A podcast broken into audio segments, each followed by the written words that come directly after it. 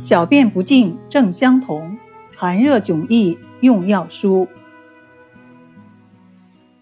今天我们来讲一下李中子治疗的两个小便不尽的病例。有个人叫张七泽，他的夫人患了小便不尽，这种病在妇女中比较常见，很多人经常一不留神，小便自己就流了出来，很是尴尬。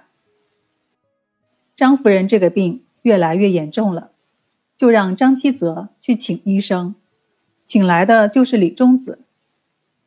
李中子诊脉以后，觉得六脉都有些沉迟，就是脉需要重按才能取得，而且跳得有些缓慢，这说明是因为肾阳虚才导致的水泉不藏。开的方子就是温补的金匮肾气丸。用这个方子做汤药，在方子里又加入了六君子汤、益智仁和肉桂。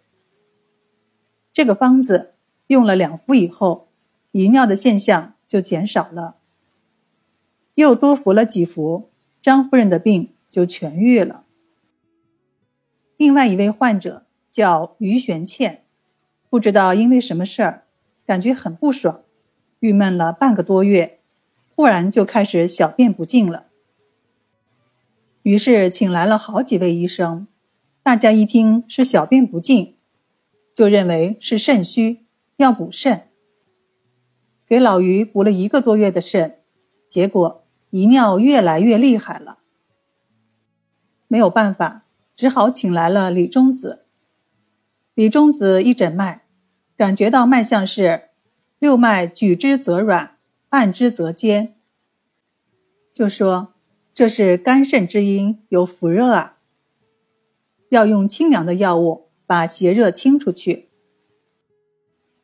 李中子开了牡丹皮来清肝胆血分之热，白茯苓泻水湿，苦参清血分之热，黄连清心火，甘草烧导热从小便而出。这个方子服用了六服。老于的小便不尽就好了。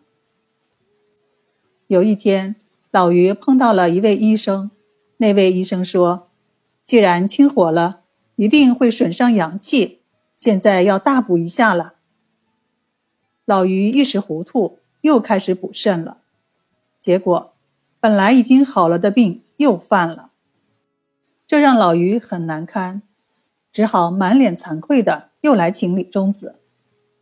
李中子没有介意，马上诊脉，然后说：“这是肝家素有郁热，得温补而转滞，开了泻肝胆之火的龙胆泻肝汤来治疗。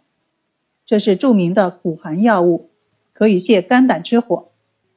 吃了四服以后，老于就不再遗尿了。